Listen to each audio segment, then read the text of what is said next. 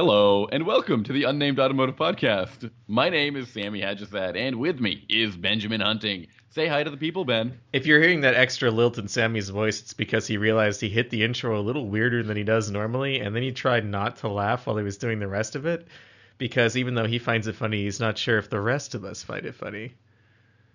Is that accurate? say- Is that accurate? Yeah, that Sammy? is. But can you just say hello to everybody instead of calling me out? Uh, uh, greetings, human listeners. Greetings to everyone. In case it's the first time you're listening to this podcast, I'm sorry about the awkward intro, but hello. In case you didn't know, me and Ben are a pair of automotive journalists, and we have a lot of funky stuff to talk to you about today, including some listener questions. That's my favorite part of the, the podcast so far because we've had so few of them. Um, ben, I'm going to take the lead on this car thing first. You're okay with that? Yeah, go for it. Here we go. Uh, recently, I had the chance to compare to luxury sports sedans. Here they are the Lexus IS 350 with all wheel drive and the Acura TLX with uh, a V6 engine and all wheel drive. Wait, no, not say, just any. say the entire name of that Acura because it's it's not just the Acura TLX. It's the it's the it's the what? It's the Acura TLX A spec V6 super handling all wheel drive. Wow. So like SH dash AWD, right? Like that's what's Yeah. on the, the order sheet. V6 SHW uh, dash AWD. So, So- it's, it's basically vowel and consonant salad. Yes, I mean I think we've already we've always established that Honda and Acura have like this acronym generator that they just like they just it just spits out all of these acronyms every time they have a new car, and this is no um, this is no exception. That's for sure. Um, I'm going to focus primarily on the TLX super handling all-wheel drive V6 version of the car. Um, in this comparison, it was the newer car between the two. Um, if you have any questions about the the Lexus IS, just shove it, okay, Ben? Just save it for later. You got that? Totally. You get out of here with your Lexus IS questions. Done? I'm totally good with whatever you decide to talk about. okay, so the TLX. Let's both agree on the fact that the TLX was um, a fairly a very a fairly good car, a competent car. Ooh, Except no. lacked- no, I'm not going to agree with you on that. But go on. Okay, well, I would say that it was a okay. It was A um, okay. It was nothing fantastic, but it did everything it needed to do at a reasonable cost. What it lacked was any reason to buy it, which was that's serious. I mean, that's I think that's a really important and serious factor in the luxury car segment because you're paying more than the regular car, right? Come on, what am I saying here? Why are you disagreeing with me on this? Because ben, I- sit down. Because Come I'm back into the room.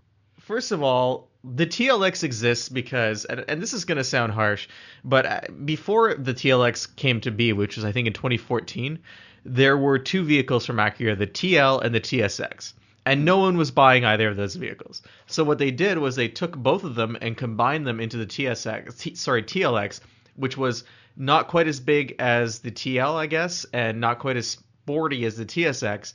And they made this sort of not quite mid-sized car that's sort of not quite a compact. And, not they quite, wasn't quite sporty enough. and yeah, and they cut their losses. TSX. That, that's Yeah. what the car was. So, like, I don't know if you've driven the TL or the TSX. Have you driven either of those two cars? I can't remember. Okay. I think I speak for most people. okay, so I I have driven those recently before they were replaced by the TLX, and I have to say that they were pretty good. They were surprisingly good.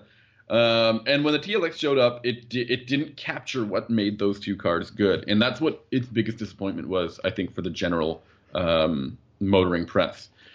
They have, I think, they've addressed this issue with the TLX by giving it this A spec model, which is sportier, uh, not just in appearance, but in a couple of uh, key ways um, under the hood. So, So does, it- does this is this the car that comes? Does the A spec come with the weird torque converter slash CVT combination transmission, or does it have the other weird Acura automatic transmission? okay because you can get the A spec with both a uh, with both a four cylinder and a six cylinder. Um, you get both of those options. So wow, the- so, so so they can't even commit to a drivetrain. It's like what what is the Ace? See, this is my big problem with Acura.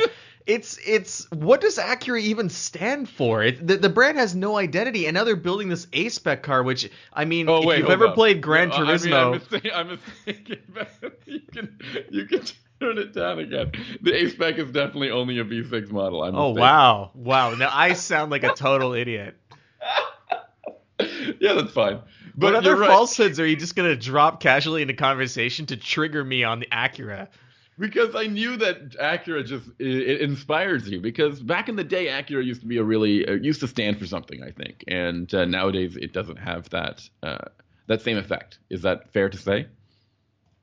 It has zero effect. I think. I think And it back a in the day, zero you could get impact brand. Integra Type R, this uh, what was that other one that was like the Integra Type, the RSX Type S. Yeah, no one And- bought that. That was like the beginning of the end for Acura, I think. But I mean, you know, stuff like the Vigor and the um, Was the Vigor really that good? it, it was interesting, and the what, what was the other one with the five cylinder?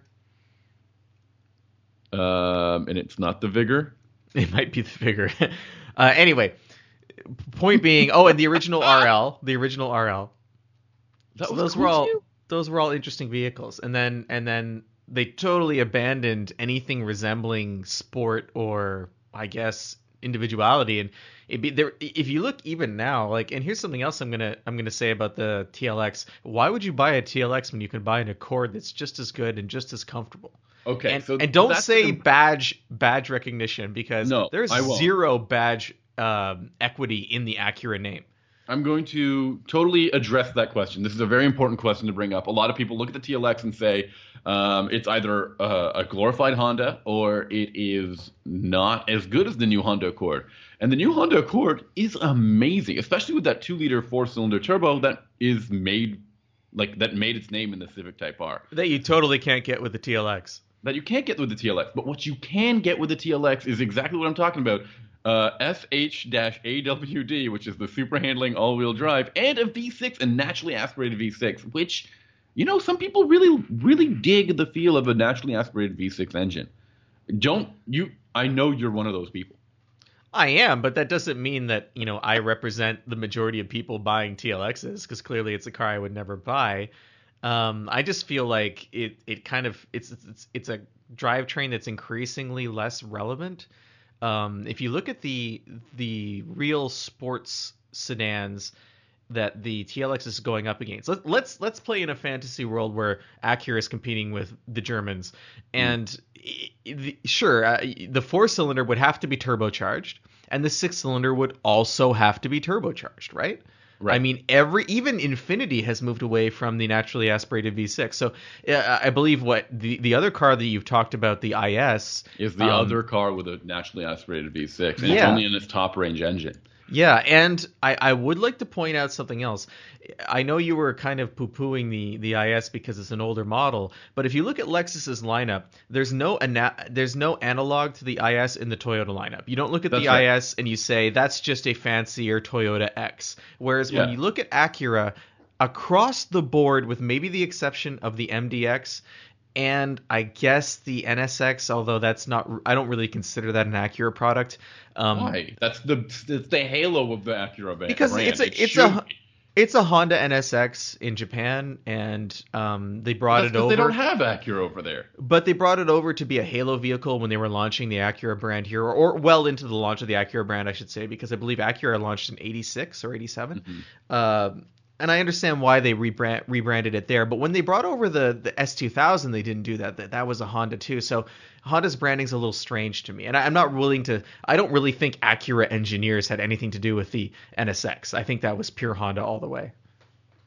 I think it's uh, I think it's a combination. I mean, I, I'm I won't actually speculate as to what the who made the NSX. I mean, it's a fantastic car, and I think it required a unique a unique team within all of the Honda um, umbrella. But Uh, that's that's an back to the- amazingly political response. I'm very impressed, Senator Haj-Assaad. um, let's get back to the TLX though. You know what? Uh, it was important to bring up the Lexus IS. This is an aging platform, and I think it's one of the few cars in its class that still has a naturally aspirated V6, um, all-wheel drive, and a unique platform that is not just some um, modular thing that can be like stretched or shortened as it sees as the automaker sees fit. And I think that's something that we're seeing across um, some of the cars, some of the cars out there.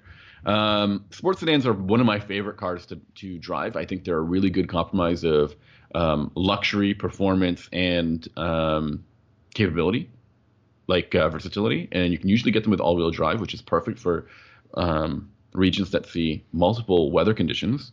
And I think that this TLX has, especially in this V6 A-Spec super handling all-wheel drive configuration um, is uh, has what it takes to to make an impact. Not only that it, does it look good because they got rid of that awkward uh, beak. You know that weird shield grill that they had. I, I never had a problem with that. No, you On, did. on the list of things that's wrong with Acura, that's like off the bottom of my list. But now it looks good, so there's that. Right? so so far you've managed you sold the TLX to me as being an Accord that has all-wheel drive and a V6. is that is okay. that accurate? yeah, what's wrong with that? Uh, I don't know. It's just not something that I'm interested in paying a lot more money for. Um, okay, so what else can I sell you on on this car? I think it's a, it, it handles much better. It ha- and because it has a, a unique version of all-wheel drive. It's not just some simple all-wheel drive system. No Honda gets this kind of all-wheel drive. This is super handling all-wheel drive, and it has um, torque vectoring to the to to the rear wheels side to side as well. Well, no, think- no, no, no Honda outside of an SUV or a truck gets all-wheel drive. Period. Yeah, that's. I think that's an important element here. Why would you? Why would you think otherwise? I didn't Why say are you? Why is that not an important factor to you? Because it, it can't be the sole defining factor of the Acura brand. Because if you're going to look at brands that define themselves by all-wheel drive, um, Audi and Subaru already beat Acura to the punch, Whoa. and it's not even consistent across the Acura lineup. You can't say that Yeah. oh, I get all-wheel drive with everything. You, you can't, I can't get a get force. the, I can't get the ILX with with for example the ILX with a super handling all-wheel drive. You which, also which can't get you can't get four-cylinder TLX with all-wheel drive either, can you? Uh, I believe you can't. Uh, Are you going to get angry at me until I find out? No, no, no. Just I'm just not gonna. I'm gonna keep my opinions to myself this time. no, you're on the podcast because we want to hear it. Um, look, I think the car looks great. I said that already. It has now 19 inch wheels, which look insane. I mean, this car looks, it just has presence now. And that's something that the TLX didn't have. It was anonymous. And the same can be said about an, Ac- in a Honda Accord. Honda Accord is an, an anonymous mid-size sedan that no one will feel cool rolling up in. Like you- Okay, but it also starts at like ten thousand dollars less, so it's totally okay that it's it's anonymous. I'm not saying that you should buy an Accord instead of a TLX, even though I'm nodding while saying that. I'm saying that like as a luxury car, there's nothing really special about the TLX that you can't get in an Accord. Okay, well, let me tell you more about this A-Spec model. How about that? This might this might sell you on this car. You love cars that have a sporty element to it, and that when they say that they're sportier, they actually are sportier. They're not just a trim package, right? Like, a, I mean, a, a graphics package. Isn't that that's your prerogative? That's your jam. Sure, let's let's go with that. Thanks, man. Okay, so this car, in addition to all of the cool sporty look inside and out, it has um, it has extra other cool things. Let me find them for you. It has a oh, you have to see this diffuser. Have you seen this diffuser? Oh my goodness. No, Okay. I haven't seen the diffuser. It has hold on, four inch round dual exhaust finishes. Don't you think that's badass? I'm, Oh, you wanted performance. Sorry, you wanted performance. So uh, hit me with the MSRP on the A spec quickly. The MSRP, uh, In, MSRP in the US. in the U.S. on the A spec. Uh, I don't want to tell you. Why don't you want to tell me? Is it scarily high? Yes. I'm gonna say it's 53. Okay. Well, now I want to tell you. Right, is Um, it 46? Yeah. So without the all-wheel drive system, you can get the A spec without all-wheel drive. Wait, what? Are you just messing with me again? No, you can get A spec with the V6, but without all-wheel drive. Okay, so so the A spec, you're saying it gives you It gives you the tr- The look. exhaust It gives you- I haven't exhaust. I'll tell you what else it has. You you you cut me off before I got to it. It was um. Just a second. oh yes, it has. Oh, the steering. The steering is fantastic in this car. It's so well weighted. Um, it's been retuned for the A spec model. It has different damper settings, um, and a quicker steering ratio for like better response as well. It also has a stiffer spring rate and a rear stabilizer bar, um, and that's specific to the super handling all-wheel drive models. So the steering has been the steering, the suspension um, have both been improved and there's a rear stabilizer bar to help handle um, body roll, I believe. Okay, and how much does it cost? Okay, without all-wheel drive, Sure. forty-two eight hundred, and with all-wheel drive, forty-four eight hundred. And so the base TLX is 33. So you're looking at But that's to, that's a four-cylinder one. You really so want you're looking at 10 grand to to step up to the A spec at minimum. a spec, yeah, uh, yeah. And it, it's under 300 horsepower. hmm And BMW's 3 Series has been at 300 horsepower since 2005, 2006, something like that. But this is bigger than than a three series. Is it? Yeah, yeah. It's it's it's bigger. It's So you're saying this I goes would up against the 5 closer- Series? Is that really what you want to say? No, I don't think anyone at Acura wants to say that either. definitely Because a tweener. Like you know what I mean, an in betweener. But you know, it doesn't matter what BMW is doing because no one who's shopping for a BMW is going to buy an Acura. I this think- is a, this yeah. is a car that's going up against Buick. Realistically, Acura is now the Japanese Buick, but I'm not even going to say I'm, that because I'm having an issue with that. Actually, that might not be a Buick is thing. better than Yeah. Acura. And so they're like what the Japanese Buick used to be in 2001, let's say. That's that's their market position right now. I think they're in a better place than Lincoln. But man, if that's if that's how you're defining your brand, Can we talk actually then about Buick? If you wanted to compare this car to Buick, I think Buick would would, would compare very favorably with the uh, the Regal GS. we'll see. I'd like to wait for a couple weeks because I'm going to be driving the new GS in, Okay. in a couple weeks, and we'll talk about it then. I think when I've actually because had time behind. well the let me just i mean let me pro, let me hit, hit a primer for the the people who are wondering the gs uses a v6 it makes 310 horsepower that's 20 more than that than the acura it also has a 9-speed transmission also has all-wheel drive with a torque vectoring um, setup in the rear so it's a pretty reasonable comparison to make and the pricing is just about right so i'm looking forward to hearing what you have to say about it But I don't think Acura should be in the business of building cars to compete with Buick. I don't think I- that's a successful business model. Yeah, cars with Buick is not a good thing. I mean, Acura's um, crossovers have been pretty popular, uh, pretty good as well. I think their MDX is fantastic, and um, the new RDX, the prototype, um, it bodes well. I think. I think I can't wait to see what uh, if they'll just make a tiny MDX, which is an important, a good thing, or if they screw it up and don't. do Well, that. why don't they just stop selling cars and move completely into SUVs? I mean, if you look at the uh, TLX, they sold 23,000 last year. Mhm. That's terrible. That's half of what they sold in 2015. And 2015 got the boost because I believe the model, yeah, the model came out in 2014, middle of the year, end of the year, so that all the people who were waiting for a TLX bought it in 2015, and they they lost 10,000 sales each year since then. And that's that's that's not great. The vehicle is only three years old, and they've already halved their sales. If you look at the Lexus IS, it sold a little bit better than the TLX last year, but the mm-hmm. year before it did a, it did it's seeing a similar kind of trajectory where it went from like 46 to 37 to 26. So it almost feels like both of these cars are on the downward slope, even mean- though the TLX is so new. That's actually a really important thing to, to bring up. I mean, our our sports sedan is still relevant when people can get all-wheel drive um, luxury in a crossover at around the same price without the compromise of it being in a, t- in a small space. You know, Well, you, you get different compromises. I mean, you get the compromise of poor handling and, and increased weight and lower fuel economy. I mean, in, poor handling is is I don't know. I think people are, are willing to put up with poor handling when they get uh, a more practical vehicle. It makes sense that a bigger car does not handle as well as a, as a sedan. Well, yeah, but don't don't compare it to a sports sedan then. Okay. Um, in the sports sedan segment, do you have a favorite? Ben? Pass on that question. Really? Yeah. Okay. I think the C class is my favorite, um, because I think it embodies that um, that balance between sportiness, luxury, and um, and just size and, and practicality altogether. And especially in Canada, you can get it with a wagon. That's pretty cool.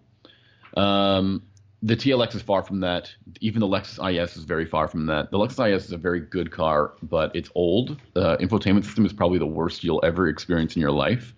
Um, it's frustrating. It feels like um, it feels like you're designed to crash in it. Like I don't know what they were thinking about What what do you mean designed to crash? while using the infotainment system in the Oh, I thought you just meant like the car in general. Oh no. Like, come on. Have you dri- have you driven a car with remote touch? No, it's absolutely terrible. I'm not. I'm not I, I didn't hear the beginning part. of what even people, saying. even even passengers uh, who got their hands on that remote touch system, they could not believe what they were doing with it. They they couldn't believe that that was the way to to use an uh, an automotive infotainment system. Oh, we've beaten up on remote touch many times on this podcast. That's for sure. But the Lexus IS definitely felt like more of a driver's car, while the TLX felt more practical, uh, reasonable to drive, easier to live with every day. It also Is- has two sport modes. Um, I believe if you wanted a Sport Plus mode in the Lexus IS, you have to get the F Sport variant, and that will just make a Sport Plus version that I think has lesser um, intervention from traction control. I mean, also if you're looking at driver's car, the the IS is a rear-wheel drive platform, and um, things like engine placement and packaging are very different, and that's going to have a, a, fair impact on how engaging a car can feel in the TLX, which is a, a front-wheel drive platform. a front-wheel drive platform, but like I said, you get that benefit of a of a very advanced all-wheel drive system, and I don't the Lexus's uh, all-wheel drive system seems less um, less significant than the Sure, but the, the TLX. chassis itself is going to be you have to overcome that. I mean, you're looking at things like engine placement and understeer that are built into the platform. You know what? Honestly, driving the TLX, and I did drive it in some of the uh, serious snow that we hit, it handled really well. Um, and that has a lot to do with winter tires, of course. But I think the the all-wheel drive system is just better suited to and, and quicker to respond to changing conditions. And I think that's a positive for Acura. They should really be they should really be pushing that, especially in this weather. Um, it's an interesting car. I think you you summed it up well. They'll they'll really they'll, they'll really be set up to compete against the Buick Regal GS, which is not a place any automaker wants to be. On the other hand, the Lexus IS can still stake its claim against a 3 Series. I think um, it's not as powerful, it's not as pretty on the inside, but you know, performance-wise, it still makes you feel like you're a boss while you're driving it. Um, ben, what did you drive? You drove something a little bit more interesting than a than some rebadged Hondas. No, I totally disagree. I drove something that was completely invisible uh, on the road. Yeah, I drove a Honda Odyssey. Ooh, the Honda Odyssey. Actually, you know what? You told me that you drove the Honda Odyssey recently, and uh, I brought up the point that all the synonyms with the word Odyssey are also um, like th- like three row or or family friendly crossovers. There's Journey, that's a Dodge Journey. There's Voyage. There used to be a, a Plymouth Voyager, if I remember correctly. What else? There's Quest. That's a Nissan van that I don't think is available anymore. So is the Honda Odyssey like the number one minivan that has to do with a, a trip of some kind? I don't know. It's it's so it was weird because the week before I was driving the BMW i8 and um, to go from like a car where everyone's staring at you to the Odyssey where you might as well not exist. It was a really really stark contrast. Okay. Uh, the Odyssey is the the automotive equivalent of of wallpaper. It's a very functional vehicle that is intended to do a job, one specific job, or actually I guess many different jobs in terms of what you're hauling around but it's it's it's it's function first. It's it's the pickup truck of the van world. You know, like minivans. They're not cargo vans. They're not passenger vans. They're both. Um, and um, it, it, it, the weird thing is, a minivan like the Odyssey is way way way more practical than any of the crossovers or SUVs that are on sale right now. But minivan sales were obliterated by SUVs about ten years ago because people didn't want to be seen in them. This is an interesting situation to, to, to bring up. Uh, the Odyssey, which trim level did you have? The the top trim level. Uh, touring? Uh, I think it's I'm not sure if it was touring or elite. Oh yes, elite. I don't know what an elite is, but that is it. Um, that means it was loaded with all kinds of technology. But crossovers, we've we just brought we brought up a, a whole conversation about all-wheel drive. Crossovers can be equipped with all-wheel drive, and that can be a buying for whatever reason. People feel more confident with a car with all-wheel drive. Well, you can also get all-wheel drive with the Toyota Sienna if you wanted. If you wanted Yeah. a minivan with all-wheel drive, it's available. But what, what's kind of weird is uh, minivans have become really, really expensive, and the Sienna with all-wheel drive is a great example. This this version of the, the Odyssey is also a great example because they've kind of I think what car companies realized is no one's buying minivans anymore, so we need a way to make profit. And in order to make profit, you kind of have to load them up with features. And I think they felt, well, you know, if people want to make themselves feel better about buying a minivan, so they're going to load it with as much gear as they can, and that really drives up the transaction price for, for a company like Honda. This I mean, is- the, the the Odyssey starts at thirty grand. Yeah, I don't know how I don't know how I feel about that. I mean, I think minivans are extremely practical vehicles, more practical than people ever give them credit for. They're they're not just for families. I honestly think that. No, They are the most practical vehicle out there. But if you're buying the Elite, you're paying $46,000. Oh my god, that's so Yeah. much. That's you're you're near you're you're it's forty six seven seventy. That's the MSRP on the Elite. You could buy an Acura TLX super handling V6 all-wheel drive model. And now, now that I'm reading the feature spec uh, to refresh my memory, I'm pretty sure that's the model I was driving because it had the ventilated and heated front seats. I had the rain-sensitive windshield wipers. I had all of that gear. So it's yeah, it's and um, it had the blue ambient lighting inside. It was really really fancy. There was so much going on inside the van that honestly it felt a little overwhelming. And I had some problems with how many features the van had. Did you have the vacuum? I assume I had the vacuum. I didn't go back there and use it because it's it because it's so cold and I had no need to do it. Is Um, the vacuum only usable if you're outside the car? If you're like you can't use it within the car? What I'm gonna crawl over three rows of seats to get to the rear hatch? I mean, if you don't want to be outside to use it. That's kind of weird, man. Like, would I you do would- that? Yeah, I mean, if I wanted to see how the vacuum worked. Um. Anyway, it works like a vacuum. I'm sure. Are you familiar with how vacuums work? Is that like in space? It's totally like in space. It's like that scene in Aliens where, like, at the end they think that they're off the planet, but really the alien queen had like come up with them on the drop wow! ship. Spoiler alert! Holy yeah, fuck, and they have to they have to blow it out the airlock again. Ben, I'm sorry for the spoiler on the 35 year old movie. God darn it! Okay, uh, how about a spoiler alert on how this car? What was the most important thing that you want to talk about? Is it the is it the handling? Is it the features? Is it the price? Is it is it did it feel luxurious? Something called Elite. It didn't really feel luxurious. It was comfortable, but it didn't feel. You know what van feels luxurious? And this is my favorite minivan in a world where I have to have a favorite minivan, like Pick me. current current minivan, because obviously my favorite minivan of all time is the Toyota van that came with an ice machine in the 80s. But um, Was this it, it would be Pacifica? Because I think the Pacifica is pretty good. no, it's the Kia Sedona because you can get cool. you can get an ottoman in it. You can get crazy second row chairs. It's really comfortable and it looks great inside, and it's not quite as expensive as the Odyssey. So all of those things have really kind of pushed me into the Kia camp. But none of that means that the Odyssey is in any way a bad van. It's just expensive. Um, there's a lot of features that are complicated. Like it had automatic doors. Are you telling sorry. me? Sorry, hold on. Are automatic doors too complicated for you, Ben? Well, the way Honda's implemented them, yes. So uh, it should just I- be a button. It should open and close a door.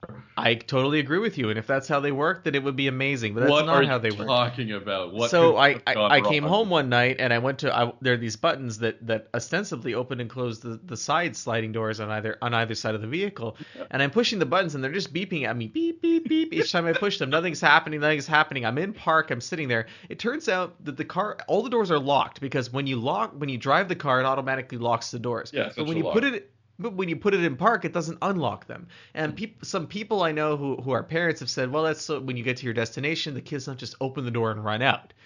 Okay, Classic I guess that's an explanation, but if I'm pushing that button, clearly I want to open those doors from the front of the car. So if I'm the driver and that door is locked, the one that's behind me to the left, let's say the sliding door, Yeah. and there's a button that just opens that door, that should unlock the door too because I'm I'm the one who locked it. You know what I mean? It's not like there's someone in the third row who's like, no, no, no, let me unlock that door before you can use the slider. It doesn't make sense to have dual functionality like that. Why do I have to hit the unlock button and then hit the door open button? In any modern, almost any modern car, if it's locked and you pull on the door handle, it'll open. Unless you have a child-proof setting specifically set. So I don't see why this front button that a kid is not going to be touching can't be set to unlock. Anyway, it took me. Uh, the only reason I figured out how to get them open is because they open the driver's door, and when you open the driver's door, it's the master unlock for the Yeah, whole yeah. van. So once that happened, the door behind me opened again. Why is opening the driver's door the master unlock for the van? That doesn't make sense. I like that the Just- car beeped at you as if you were the problem. Like, excuse Yeah. you, could you unlock first? This is Yeah, it- ridiculous. it was just annoying and and it, the reason i bring it up is because there's so many buttons and features inside this high end trim of the odyssey that that kind of thing happened again and again there was another time where i'm trying to use a stereo system and I the speakers were set to the front of the vehicle only, and it has a list of what Okay. you can set it to. You can set it to front, driver, rear seat, or all positions. And I wanted to set it to all positions, but that was grayed out. And I'm like, why is that grayed out? It turns out it's grayed out because the DVD entertainment system for the rear seats was on.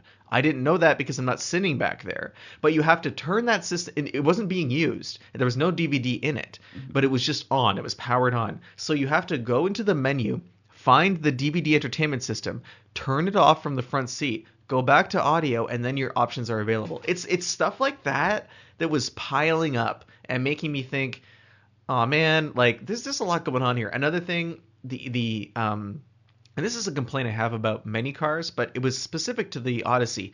It had automatic windshield wipers, which is which comes with the Elite. They were terrible. They were absolutely terrible at telling when there was anything on the windshield.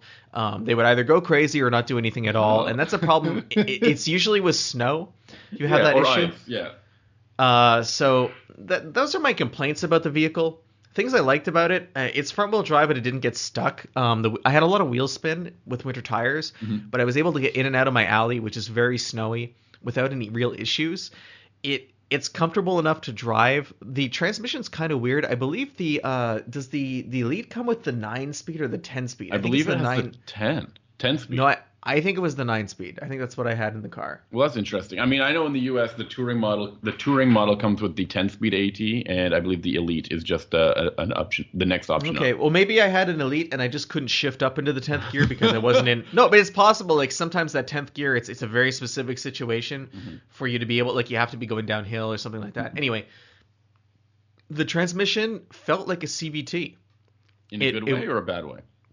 In- what way could that possibly be good? Like, who gets out of a car and is like, you know, I really like how this feels like a CVT. You're insane. Some CVTs can be actually um, smooth in a way, and uh, Sure, but that doesn't mean I I want a car to feel that way. It's it's it's like saying they you have gotta no gear changes. There's no shift shock. There's no anything like that. There could be. shift shock. Yeah, you know that weird like uh, that weird rocking motion you get when you get from like first to second or second to third or something like that, or downshift as well. You get this like head rock, this head moment, this head motion, and CVTs don't have that. I've never never ever thought about that in my entire life until now. Well, now you will. Um. Anyway, it kind of felt like a CVT in the sense that I felt like the engine was always revving. I felt like the the, the many ratios kept it in like a kept the engine at, at an RPM where I was always hearing the engine. I don't know if that makes sense. And that's not what you want in a car like that, right? You want, No, a, you want a quieter car, something you can yell at your kids at, with. Yeah. So, uh, and that's the other thing. I don't have children, so I wasn't able to test out, you know, the practicality features in the second and third rows. There's lots of space back there. It's very big inside. That's not an issue at all, and it drives fine. It's not great. It, it just it drives fine. The power is adequate. The handling is adequate. What about visibility? I mean, it's did it feel okay. like you were driving a big car? Oh yeah, it feels really big because it is really big. And uh, all of these things are absolutely okay for a minivan, you know. And Yeah. and a lot of what I've said is why people didn't really like driving them, but a lot of what I've said also is true of most crossovers and SUVs. So it, it's just kind of it's it's it's like the the Odyssey. I'm glad that it exists because it's it's so useful, and uh, it, it you don't need like a suburban to seat seven people. You, you can get a van that's considerably smaller and more fuel efficient. Um, but it's I don't know, paying that much money for a van, it, it's it's like it, pickup trucks became luxury items too. Right. So what's something that started off on the utility side of the spectrum has really kind of migrated over to the well, we need to make some money, so now here's some leather side of the spectrum. Interesting. And did it ever feel like it was worth forty six thousand dollars? I don't I don't even know what that means. Like, did, uh, I mean, that's a serious question. I mean, did it ever feel or look like that it was something that's luxury car territory, man? That's that's really premium car territory. Did it ever really feel that way? not really, no. So that's, No. that's because because the interior is okay, but the experience isn't luxurious overall. maybe because it's You know what I mean? Beeping at you for for not doing the right thing. Well, just the drivetrain and the chassis, it's it's not a luxurious experience. Can I ask you about one of the features? Uh, it's called Cabin Watch. I did not use it. Can you do you know what how it works? Do you know what it is? Uh, I assume you can spy on your kids. It's a spy camera for the other for the back seats. What's the deal with that? The deal is people can't turn around or use mirrors. I don't know. Yeah. Um, but Like I said, I, I don't have I don't have children, and I can't really speak to those those kinds of features. I don't really want to review features that don't apply to my personal experience because I, I'm not gonna you know trash talk Honda for including equipment that might be very good. you should have put your cat in the back seat. No, my cat hates driving a vehicle. Yeah, that's why it would be great. No, it would be terrible, and he would run under the accelerator, and it would be horrible. Everyone is concerned that cats will just make a dive for the one thing in the car. Like, um, like it would just go straight for the accelerator. It knows it'll just hang out there. Have you ever seen a cat do that? I've seen a cat do that. Yeah, me too. but I think it was just being a silly cat. It liked my feet. I think you're being a silly cat. Okay, you know what? I'm gonna take that as uh, a chance to talk about our reader question.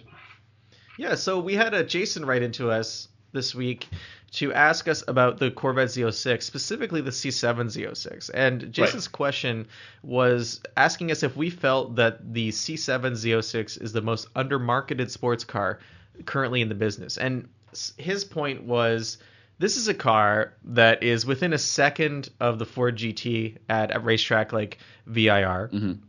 It is a car that has an insane amount of horsepower, incredible mechanical grip, yet costs, I believe, roughly around $100,000. So you have a $100,000 car that is able to hang with vehicles like the NSX, the $500,000 Ford GT, the uh, McLarens, AMG GTR, cars that are more expensive. Right. And uh, his point was, why aren't we hearing more about this? Like, why isn't Chevrolet trumpeting this from the heavens? I think I, think there's there's something to be said about Corvettes. Um, the, the- I remember the Z06 used to have an overheating issue. Uh, the what 06? uh, the what 06? Z06. That's that's right.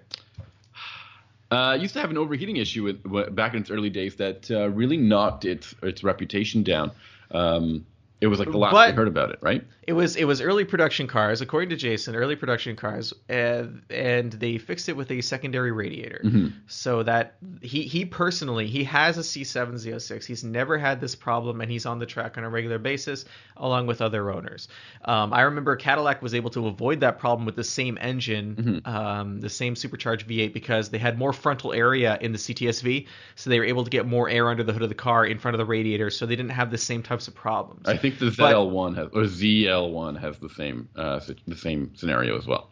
So, uh, to, to it's it's reasonable to expect that yes, there was some bad press at first about this vehicle, and that probably did impact sales. But that doesn't mean that doesn't really explain why Chevy hasn't gone full throttle with with with the marketing, or why the media's kind of was that the only story about the C7? Like, is that is that it? We reported about that problem, and then it's dead. I mean, he makes the point that the 9, 991 GT3, I mean, they had engines catching fire in that car. Yeah, and they had I to believe replace every single engine. yeah, and and uh, uh, the problem with what Porsche did with their solution is, let's say you're a collector and you bought a, a GT3 to park that you're going to put it on jack stands and sell it at Barrett Jackson in 30 years.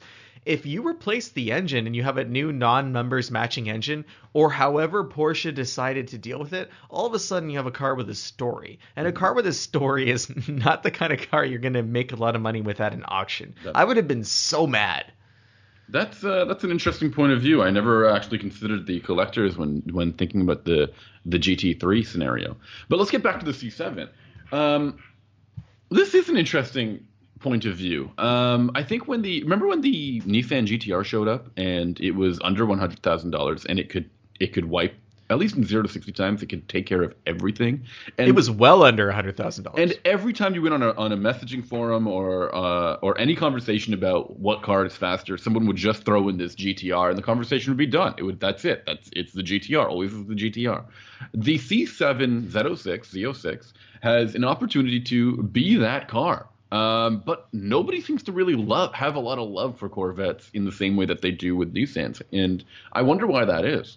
Is that because I don't know. I, I think people have love for Corvettes, and I, I think that you know, e- even you don't even have to go with the Z06 to have a very track capable Corvette. If you look at the Grand Sport, Grand that's yeah. that's a great. It's not. It, it is a little pricey for compared to a regular vet, but you get a great package in terms of cooling, um, suspension, and it's it's formidable on a racetrack. I actually- I, I drove I- one. Mm-hmm. I drove one at Atlanta Motorsports Park last year, and I was extremely impressed with with I could just go out and beat on the car for lap after lap after lap in a hot on a hot day, and it was turning in. I I went. Um, a, a colleague of mine had gone to the track a couple weeks later with his Porsche club, and the number the times I was turning in, I had just been. Uh, that's the first time I'd ever driven a Grand Sport, and I was ten to ten seconds faster than some of the 911s that were running with his club.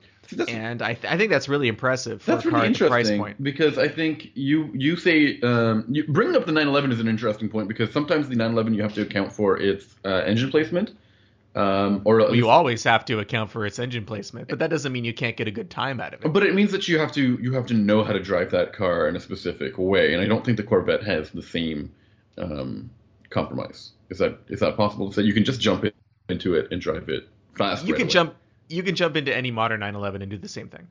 Yeah, modern 911s are pretty good. And that's what I'm talking about. I'm talking about same model year 911s. Wow. Okay. I'm not talking about like 930 death machines, you know. Uh, which is what they were marketed as. Maybe the C07, maybe the C7 Z06 should be marketed as a death machine, and people will be really into it then. How do you get? How do you bring the love back to this, the the C7? I don't know. It's I guess you have to. It's it's eh, people have to get over themselves. The media has to get over itself. I'm not sure. It's What about it's this kind of a weird. mid-engine Corvette that everyone? Well, that's what I was about to say. That's what I was about to say. Everyone wants to talk about uh, the the upcoming crazy C8 and what that's going to be like. So it kind of feels like the Z06 has been lost in the shuffle of all that talk. And you know, there's always this the ZR1 Spectre too. Oh, It's, yeah. it's, That it's- car seems it's- insane. It's just at this point, you know, like where does the Z06 fit into the hierarchy of Corvette? I mean, personally, if you don't need the power, you save a lot of money sticking with the Grand Sport. Mm-hmm. But if you do step up to the Z06, you end up with what is essentially a supercar. For but for it's not supercar money for for yeah. So so you're ending up with uh, you ha- you have this situation where you can buy this very approachable supercar that you can drive every day, and it's kind of like fallen into a hole in terms of public perception. And how does that happen with an enthusiast with such an enthusiast friendly car? It just seems unfair. You're right, uh, and I think Jason did a great point of uh, of bringing it up here. And you know what's also interesting is taking a look at the cars that he he talked about: um, 720, AMG GTR, GT3, NSX, and Performante. I believe those cars, the Lamborghini Huracan Performante. I believe all those cars are automatic. I think the GT3 you can get with a manual now Yeah, and you can get a manual C7 Z- Z06. That is an enthusiast car that I would love to get my hands on, and I would probably, I would really, if it's as good as I think it is, um, I would probably champion that car pretty heavily. So thank you, Jason, for writing in. It's a it's a great question. Gave us a lot to talk give us- about, yeah. And think yeah, about. and a lot to think about too. And you know, it's it's it's not always a meritocracy when you when you're comparing sports cars. A lot of it is like you said, marketing, but uh, public perception can be a really hard thing to fight. If you look at stuff, especially in the in the pony car world, where you have Mustang GT and Camaro, those cars are essentially sports car like in terms of the performance they can offer these days.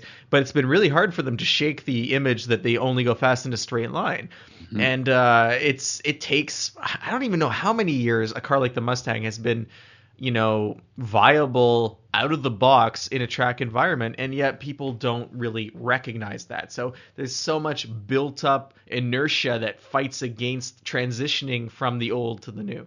That's a really good point. I think that's that's really important. Uh, the Corvette, I think, had a few years where it wasn't seen as something that would ever be mentioned in the same breath as those cars that we had before. But now, just in one model year, uh, I mean, sorry, one generation, it has the guts to really take it to the rest of the world, like the actual even- rest of the world.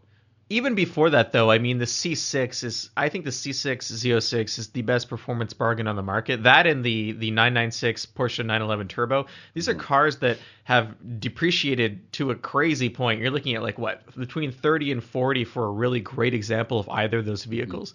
And either of them are incredible in a high performance environment and have a lot of potential if you wanted more power or handling. And it's, it's, um, again, it's not really people they're like oh well the c6 interior is kind of plasticky and then people they look at the 996 turbo and they're like kind of scared about potential maintenance but that car is phenomenally reliable compared to other 911s of its era and the interior of the Corvette, you probably won't notice it while you're clipping an apex because you're probably going to be having too big of a smile on your face. So it's like it's a question of prioritizing what you want in a vehicle, I think. But I mean, like honestly, the C4 and the C5, those were uh, those were kind of gimpy cars, and that's a long time that those cars were not. Um... I, I I like the C5 a lot. I mean, it's for like 20 grand getting the Z06 C5 is that's a hell of a lot of car. Uh, the C5 does have a lot more a, a few more issues that you have to deal with as a used car, especially if you're going to be beating on it mm-hmm. compared to a C6.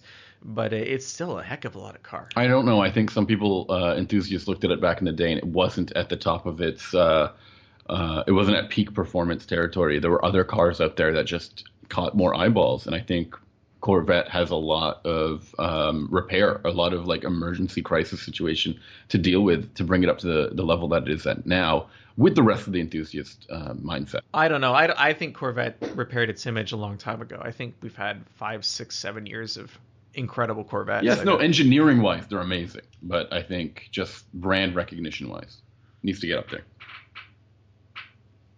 No? what? I don't know. You tell me.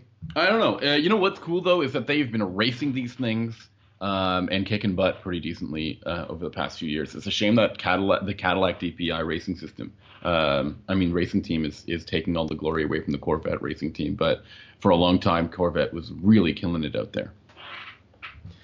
So um, with that, I think we're going to wrap up this week's podcast. If you want to hear more of our ramblings, and this has been a very rambling podcast this this week. You can go to unnamedautomotivepodcast.com, and there are links to whatever favorite podcast service you like to use iTunes, Google Play.